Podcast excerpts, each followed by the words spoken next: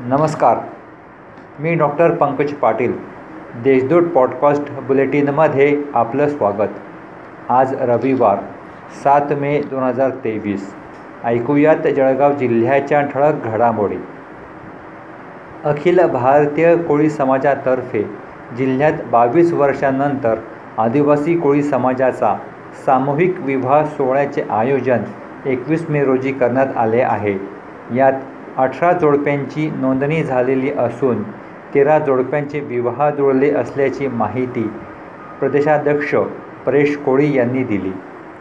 कवयित्री बहिणाबाई चौधरी उत्तर महाराष्ट्र विद्यापीठाशी संलग्नित ज्या महाविद्यालयांमध्ये पदव्युत्तर अभ्यासक्रम राबवले जातात त्या महाविद्यालयांमध्ये प्रत्येक विषयांसाठी कमीत कमी दोन नियमित शिक्षकांची नियुक्ती बंधनकारक करण्याचा निर्णय विद्या परिषदेच्या बैठकीत घेण्यात आला. दारूच्या नशेत आलेले दोघं एकमेकांना शिविगाळ करीत असल्याने शेजारी राहणाऱ्यांना तरुणीने अशा लोकांना या ठिकाणी थांबू देत जाऊ नका असे बोलल्याचा राग आल्याने विवाहितेच्या डोक्यात लाकडी दांडुका टाकून तिला गंभीर जखमी केल्याची घटना शनिवारी सकाळच्या सुमारास नगरात घडली.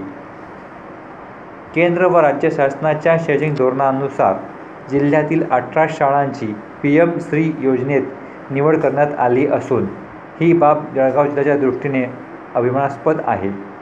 या शाळांच्या सर्वांगीण विकासासाठी प्रत्येक शाळेला पाच वर्षात एक कोटी अठ्ठ्याऐंशी लाखाचा निधी मिळणार आहे.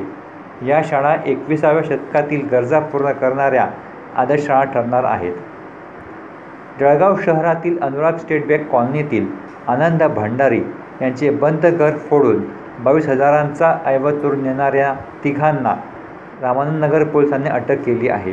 त्यांच्या जवळून लॅपटॉप साऊंड सिस्टीम आणि हार्ड डिस्क जप्त करण्यात आली आहे. या होत्या आजच्या ठळक घडामोडी.